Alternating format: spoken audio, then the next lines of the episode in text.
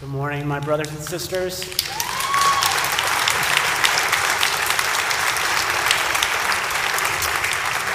It's a lot nicer than what Matt Melvin said to me in the parking lot. He said, The prodigal son returns. well, coming here is like coming home to the mom and dad's house for the holidays with you guys. So, a lot of great memories. It feels so comfortable. So many wonderful people. So, thank you for your support in your prayers, your encouragement of Stacy and I. We miss you so much. We love you. Uh, so grateful for this partnership in the gospel that we still get to have with South Shore Baptist Church.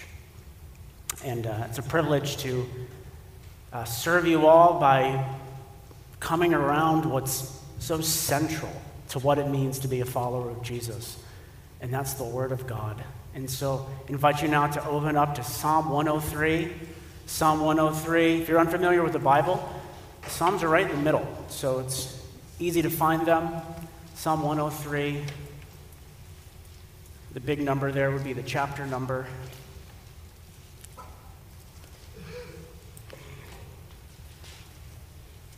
Psalm 103, right in the middle of your Bible.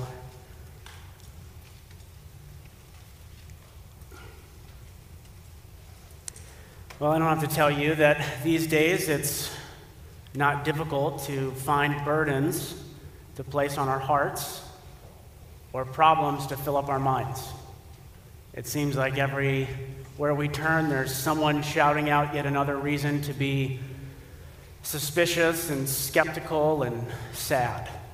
And it can be hard to find relief. Yeah, but even when we, you know, turn off our TVs or close down social media or lock ourselves in our home, it can still be hard to find relief from the noise because we talk to ourselves. That we are in a conversation all day with ourselves, typically about our problems, our fears, our anxieties, and few things will silence our praise for God and deflate our joy in the Lord like an around the clock conversation with yourself about your problems. We were not created to meditate on our problems and to carry our burdens, that we were created to glorify God and enjoy Him forever. And so, praise is the very purpose of our existence, and it's the fuel of our soul. And without it, our, our hearts will sink, and our souls will run dry, and we will have no strength to praise the Lord and to follow Him. And so, if we're not extra careful in these difficult days, then the very purpose for our existence will get crowded out by the noise in our head. And so we need to change the conversation with ourselves. You need to have a different conversation with yourself. And that's what this psalm is about. And what I hope that you take to heart this morning from this sermon is that you kindle your praise for God by reminding yourself of his incomparably great love and in this psalm, we see three expanding views of God's love that are meant to stir our souls to praise. In the first part of the psalm, it starts close. We talk about the Lord's personal love. But then it expands to look at God's love for all of his people. And then finally expands even further to include all of creation, as all of creation and the angels erupt in praise to God. Well, let's read Psalm 103. Would you follow with me in your Bible? My soul, bless the Lord, and all that is within me, bless his holy name. My soul, bless the Lord, and do not forget all his benefits. He forgives all of your iniquity, he heals all your diseases, he redeems your life from the pit. He crowns you with faithful love and compassion and satisfies you with good things. Your youth is renewed like the eagle. The Lord executes acts of righteousness and justice for all the oppressed. He revealed his ways to Moses, his deeds to the people of Israel. The Lord is compassionate and gracious, slow to anger and abounding in faithful love. He will not always accuse us or be angry forever.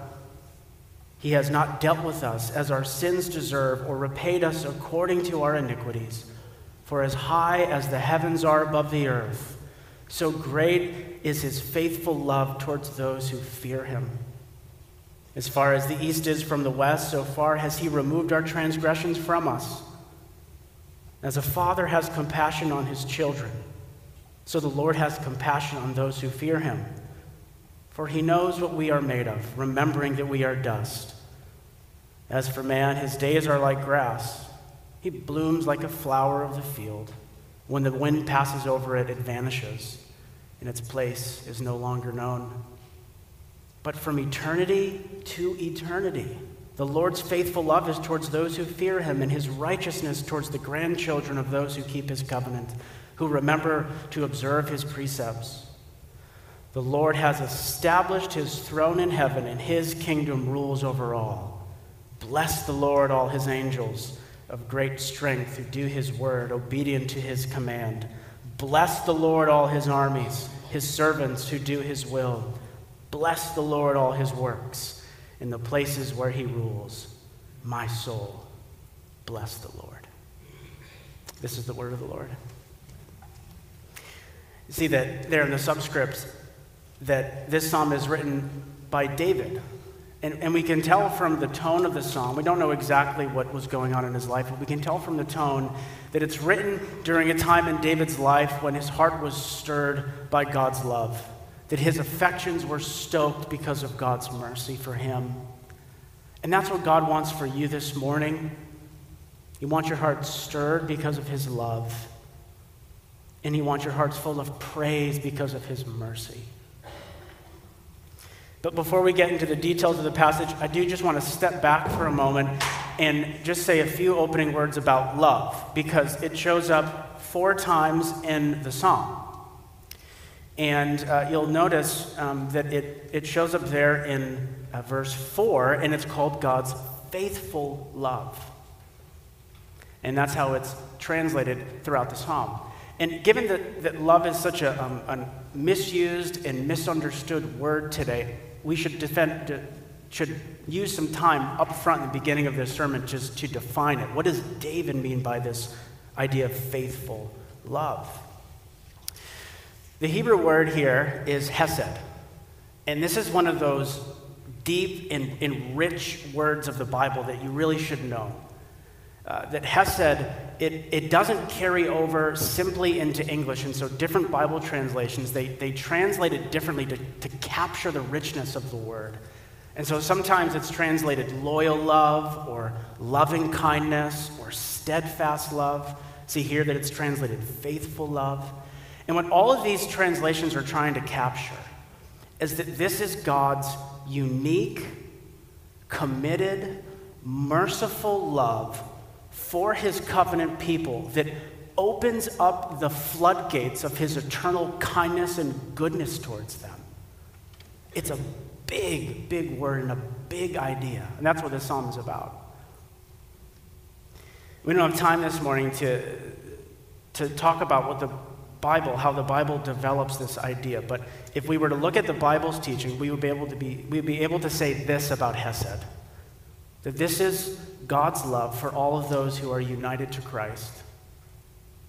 And there are some parts of the Old Testament where the, the shadow of Jesus in the new covenant is so near to the reality that you forget what part of the Bible you're in. And Psalm 103 is one of those parts of the Old Testament. And so just keep that understanding of God's covenant love in the background of your mind as we work through the details of the sermon and uh, of the passage, rather. And you'll notice there in the first five verses, the focus is on the Lord's personal love, the Lord's personal love. And this is the first view of God's love that's meant to stir our souls to praise. You notice how it starts off. It says, My soul, bless the Lord. And then look how the psalm ends. Look at the last line of the psalm. It's the same line My soul, bless the Lord. So it's bookended by this call to his soul to bless the Lord. He's talking to himself. To bless the Lord, it's another way of saying, praise the Lord. It's to recall and remember the goodness of God and the greatness of God, and then to respond with praise. And that's what David does throughout the psalm. He talks to himself, he's urging his soul and all that is within him to bless the Lord. Look at verse 1 again. My soul, bless the Lord, and all that is within me, bless his holy name. My soul, bless the Lord, and do not forget his benefits. And so, reading the psalm, it's like watching geysers of praise erupt through the surface of David's soul up to God. Is these explosions of praise as he brings to mind all of these, what he calls benefits, all of God's goodness to him, who God is to him, and what God has done for him. He does not want his soul to forget. He's going to be stubborn and not let his soul forget all these benefits. The implication here is that we need to carve out time in our lives regularly to remind ourselves what God has done for us and who God is.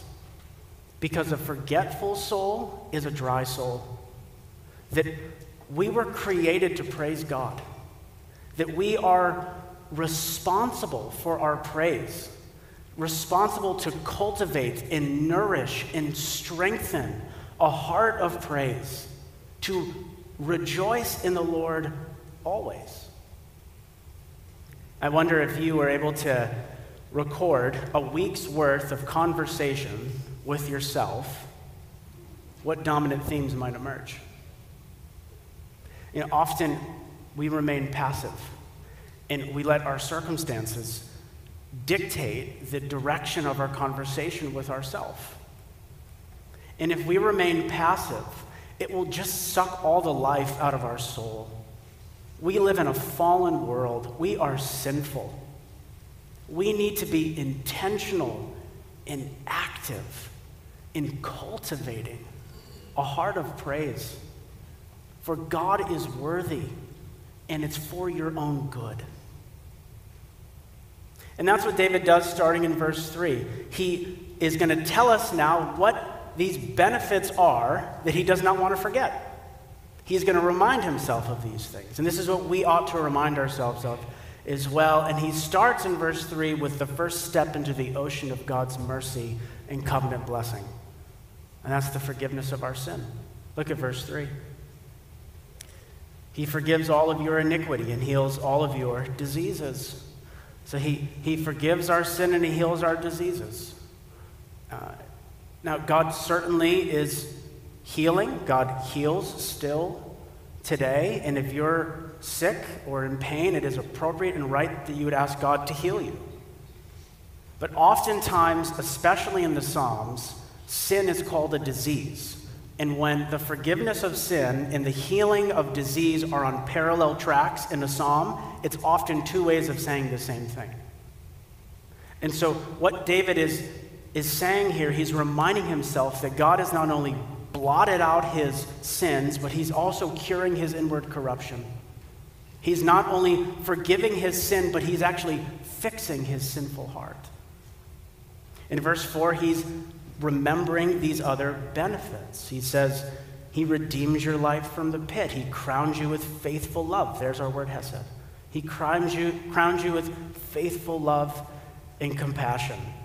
That David reminds himself that the Lord has reached down with a hand of mercy into the pit and has brought him out. He's redeemed him from death's bondage, which is the penalty for our sins. And not only has he brought him out of the pit, but he's crowned him with love and mercy, compassionate compassion and faithful love. That what surrounds David's head, as it were, is God's faithful love to him and his compassion. In verse 5, he continues to talk about these benefits and to remind his soul of God's kindness to him. He says, He satisfies you with good things. Your youth is renewed like the eagle. Uh, the eagle was a symbol for youthful stamina and strength and vitality. And so he's reminding himself that God continually satisfies him with good so that his, he remains spiritually strong and able to stand and to face the difficult things in his life. And so David's just pausing. He's stopping and just thinking about and rolling around in his mind and recalling this comprehensive list of how good God has been to him. And you notice how personal it is. That David is not afraid to make this so personal. I mean, here's a man who has tasted and seen that the Lord is good, and he's brought that near to his soul. You remember a time in your life when your heart was this full of praise? When, you know, the Lord's nearness was unusually experienced in your life? Maybe it was at your conversion or at a time when the Lord drew near to you and in great weakness or, or suffering or grief. What pours out of the soul in those moments? And isn't it what we see in verses 3 to 5? Delight in his redemption and awe because of his grace and gratitude for his forgiveness just gladness and all the goodness that He brings into our lives, that He gives us the strength to keep going. That's the good stuff of life. I'll tell you what doesn't come out of our souls when they're filled up with praise to God an obsession with our problems. There's no room in the soul for that. It's been too filled up with how good God is. You know, what do all the men and women who do great things for God have in common? Education? No. Charisma? Not always. Uh, favorable, easy circumstances? Rarely. A, a natural moral bent that makes them, you know, more inclined to love God? Absolutely not. Here's what they all have in common they know that they are a great sinner, but Jesus Christ is a greater Savior. And they, they just marvel at the fact that God Himself has taken the initiative to redeem them and to remove every barrier between Him and, in order to pour out His love upon them. And they just feed their souls with that more and more. They'd lean on it more and press it into their souls deeper. And so they know strength and weakness. And they can praise the Lord even when life isn't breaking their way. And they know comfort in grief. And they might fall down and knock their head and scrape their knee and get a bloody lip, but they don't stay down. They get back up again and they celebrate with Paul that I have been crucified with Christ. And it's no longer I who live, but Christ who lives in me. In the life I now live in the flesh, I live by faith in the Son of God who loved me and gave himself up for me. It's personal. Do you want that? Then remind yourself of God's love for you and fight to remember, especially when you don't feel like it. So, David stirs his soul to praise by reminding himself of God's personal love for him. But it doesn't stop there. His view of the Lord's love now expands to look at how God's love is for all of his people. And this next section, it's the largest section of the psalm from verse 6 to 18, but we can break it up into three parts. We will look at God's redeeming love, God's merciful love, and God's everlasting love. And throughout these three sections here, we'll see that God is so unlike us and much better than we think. First, let's look at God's redeeming love. Look at there, verse 6.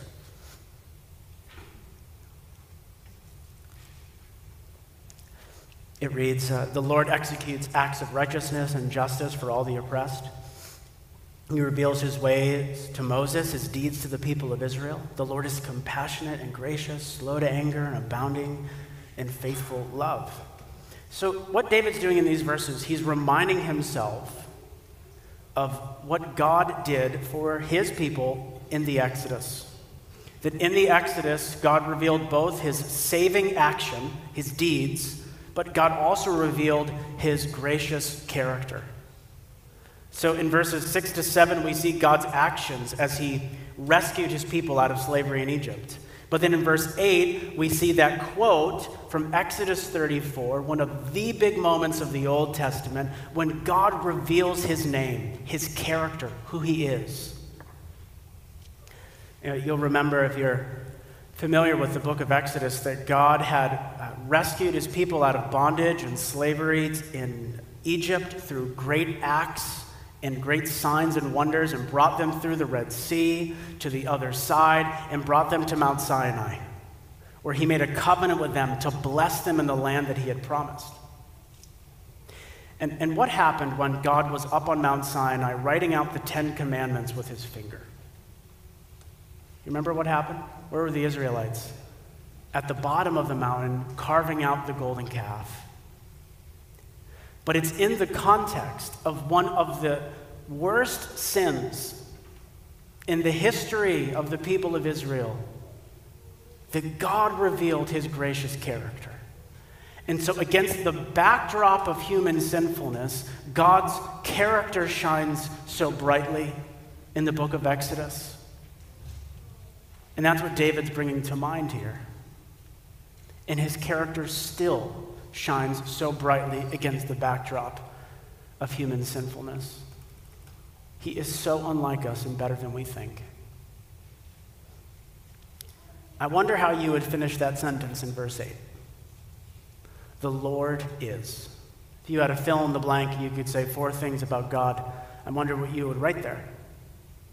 I wonder what you would put there immediately after you had just failed God, like the Israelites. This is what the Lord said about himself. The Lord is compassionate and gracious, slow to anger, and abounding in faithful love.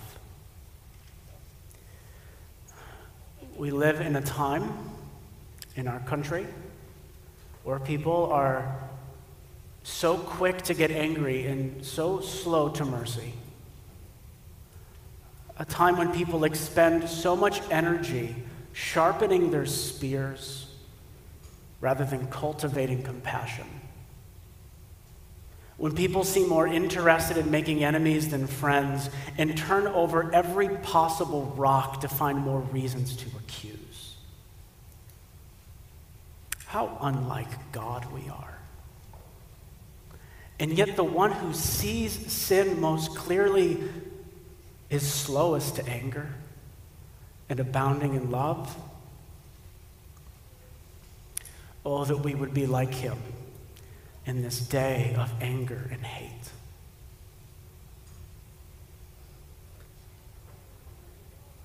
In the next verses, what David's going to do is he's going to take God's character from verse 8 and he's going to show how that works itself out practically in, the, in his relationship with his people. And so we shift from God's redeeming love to God's merciful love. We see how God's mercy there is developed in verse 10. Look at verse 10. It says, He has not dealt with us as our sins deserve or repaid us according to our iniquity. Just imagine for a moment that your sins were broadcast to the world and those things that we all try to keep hidden in secret were shown to everyone.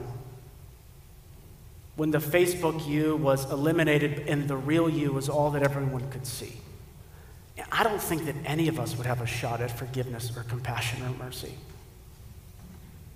And yet, God, who sees every single thing that we have done, He gives us the opposite of what we deserve. We deserve His anger. which he has every right to give as our righteous creator, but instead he gives us the opposite. That's mercy. He removes our sins from his sight and he remembers them no more. Look at the next verses here in 11 and 12.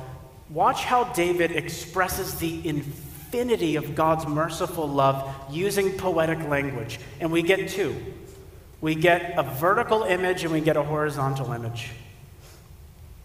So, why does God show mercy? Well, because of his immeasurably great love. Look at verse 11. For as high as the heavens are above the earth. In other words, you can't measure it. So great is his faithful love towards those who fear him. Did you ever think about that? That even if you spent your whole life, you couldn't measure the extent of God's love for you? Why doesn't God repay us according to our sins? Because He's removed them. Look at this next image in verse 12. As far as the east is from the west, so far as He removed our transgressions from us. You have to wonder how that's possible. How can God, who is a righteous and just God, not repay us for our sins without compromising his justice. We want God to be just and holy. Because if he is not, then crime really does pay. And everyone who is anxious and angry all the time, they're actually the same ones. But because God is just and holy, that's not true. That God does not take sin lightly. He doesn't take my sin lightly, He doesn't take your sin lightly. He doesn't turn a blind eye or sweep it under the rug or say, boys will be boys. God does not trivialize sin, He sends His Son to die for it. And so God does not repay us for our sins because Jesus pays for them on the cross. That, that Jesus takes away the sins of his people by taking them upon himself. And on the cross, our sin is condemned and judged and punished in Him. And our guilt is buried with Him in the grave. That's how God removes our sins. You know, sometimes the awareness of our sin and our guilt, it, it, it can press in so close that it nearly chokes us. And we feel dirty and ashamed and even haunted sometimes by the things that we have said and done and thought. And in those moments, we think to ourselves, surely my Father in heaven regrets this adoption. He must be at the end of his fuse. His patience finally run thin, and his love finally grown cold, and his affection finally dried up. Brother, sister, child of God, never because of the cross. Your sins are removed from you to such an extent that it cannot even be measured. It's as far as the east is from the west. And so now the Father turns his back towards our sin and he turns his face towards you in love and grace because you're united to his Son. And now, the very affection and love that the Father has for the Son is yours by grace. He's better than we think. If you're here this morning and you wouldn't call yourself a Christian, I know that this church is glad that you're here. I do have a question for you, and it comes from a place of concern. What are you going to do with your sin and your guilt? Jesus Christ is able and willing to save all those who come to him and trust that what he accomplished on the cross reconciles sinners to God. I know it's not flattering or easy to hear that you are a sinner who deserves God's judgment. But can't you trust a God this full of love to tell you the truth about yourself? especially if he tells you so that you would flee to him for mercy.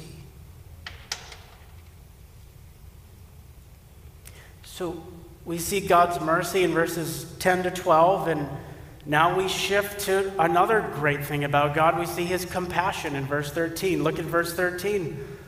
As a father has compassion on his children, so the Lord has compassion on those who fear him like a good father is, is moved with compassion by his child's weakness and frailty and suffering, so our Father in heaven is moved by ours.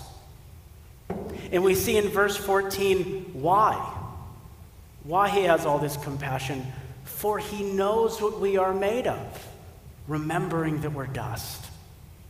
It's a reference to Genesis 2 when God makes Adam out of dust. But the Lord also knows that to dust we return because of, of the penalty of sin, because of the curse of sin. And so he knows that we are frail and finite and fleeting and weak. He knows that his redeemed are not yet what he will make them in glory. And so he shows compassion. If you feel your need deeply for God every single day because of your temptation and weakness and inability, you're on the right track. And those of you who feel impressive and capable, you have a lot of thinking to do. But those who feel weak and unable, the Lord says, I know and I'm here to give you what you need to stand. Our weakness and frailty don't drive him away with a folded arms and a raised eyebrow, but it actually draws out his loving heart of compassion. He's better than we think. Hey, dads, let's live with our kids in such a way so that when we tell them about the Father in heaven, when we tell them about his compassion, it's easy for them to understand because they experience it from you. We got an opportunity here, guys. Let's not waste it. So we've seen God's redeeming love for his people, we've seen his merciful love. Now let's look at the Lord's everlasting love, his eternal love for his people. Uh, David, what he does, he, he continues to compare our finite and limited nature with God's infinite and boundless love. So not only are we like dust, but we're also like grass and like flowers. Look at verse 15. As for man, his days are like grass, blooms like a flower of the field. When the wind passes over it, it vanishes, and its place is no longer known. You know, living in New England, I don't have to try very hard to make sense of these verses.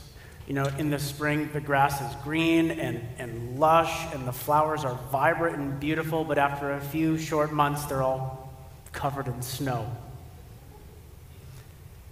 And its place is no longer known. And that's like our lives.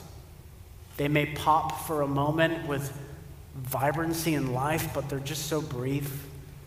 And the generations come and go and come and go, and we all try to cling on to things in the hope that something we do will last after we're gone. But nothing we do lasts forever. Not even our love in this life lasts forever. It has a beginning and it has an end, a start and a finish. So, what do finite people bank on? What do we hope in? What do we stand on? What's going to last? Verse 17. But from eternity to eternity, the Lord's faithful love is towards those who fear him. It's God's immovable, unchangeable, perseverant, covenant love for his beloved. That's what lasts. That's what we hope in. And you'll notice that the love is, is from eternity to eternity. That before the foundation of the world, God had loved his people with a covenant keeping love. And that love is made known to us and experienced in the present when the Holy Spirit regenerates our hearts and shows us the, what we need. He shows us our sin and he shows us our need for Christ as our Savior, and he makes us alive with Christ. So it's from eternity past, this love is made known to us in the present, but then it's into eternity. It's from eternity to eternity. It just keeps going forever and ever. Which means that if you're a Christian, you will never grieve the end of God's love because it will never end. And, and so, what makes our lives matter and count is not anything in us or done by us, but what we receive from an infinite, eternal God. So we see in Psalm 103, we see these three expanding views of God's love that are meant to stir our souls to praise and to give us joy in the Lord and strength to praise Him in hard times. And we've seen the Lord's personal love, we've seen the Lord's love for all of His people. and now we're going to see uh, the Lord's love for His praise as it is, uh, as it expands in this last view to include all of creation. And we see here that God deserves all praise because he rules over all. Look at verse 19.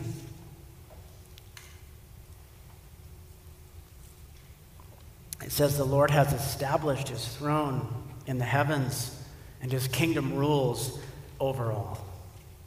That's what our souls need to remember that the Lord, as the King of the universe, is worthy and deserving of all of creation's praise.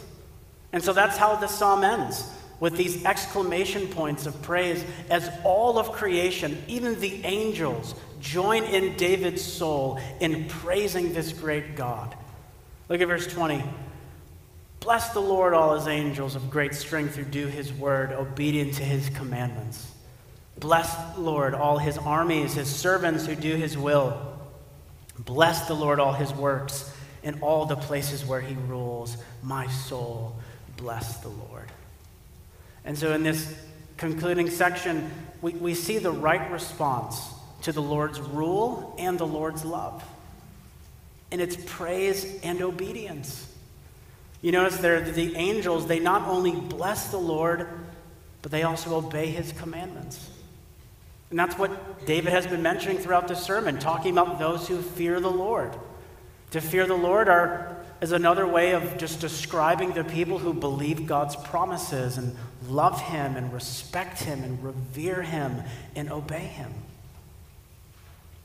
And that's really the natural response for a person who has been filled to the brim with reminders of God's incomparably great love. They delight in the law of the Lord. And the Lord delights to pour out more love on those who keep his commandments. And so, this is what the world needs from you right now it needs Christians who refuse to let the noise of 2020 silence their praise.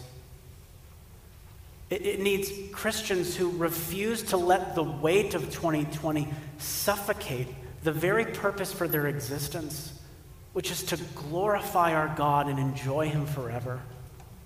It needs Christians who actually live like their Father rules in heaven over all.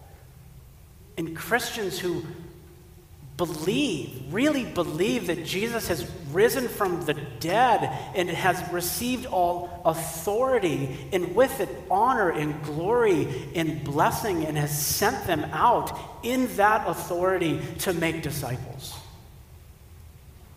It needs Christians who will stop and pause and fill up their souls with how good God is. Will you do it? Father in heaven, what can we say to thank you for your love? Oh, we thank you for the Lord Jesus Christ. We thank you, Father, for the how centering and it is and how much stability we receive when we see how big and great you are and that you are for us forever because of Christ. And so, Father, I just pray for my brothers and sisters that you would give them strength in these days to praise you, that you would return to their souls a deep joy and satisfaction in your goodness, and that you would cause them to praise you and to delight in you, and that you would carry them for your own glory. In Jesus' name.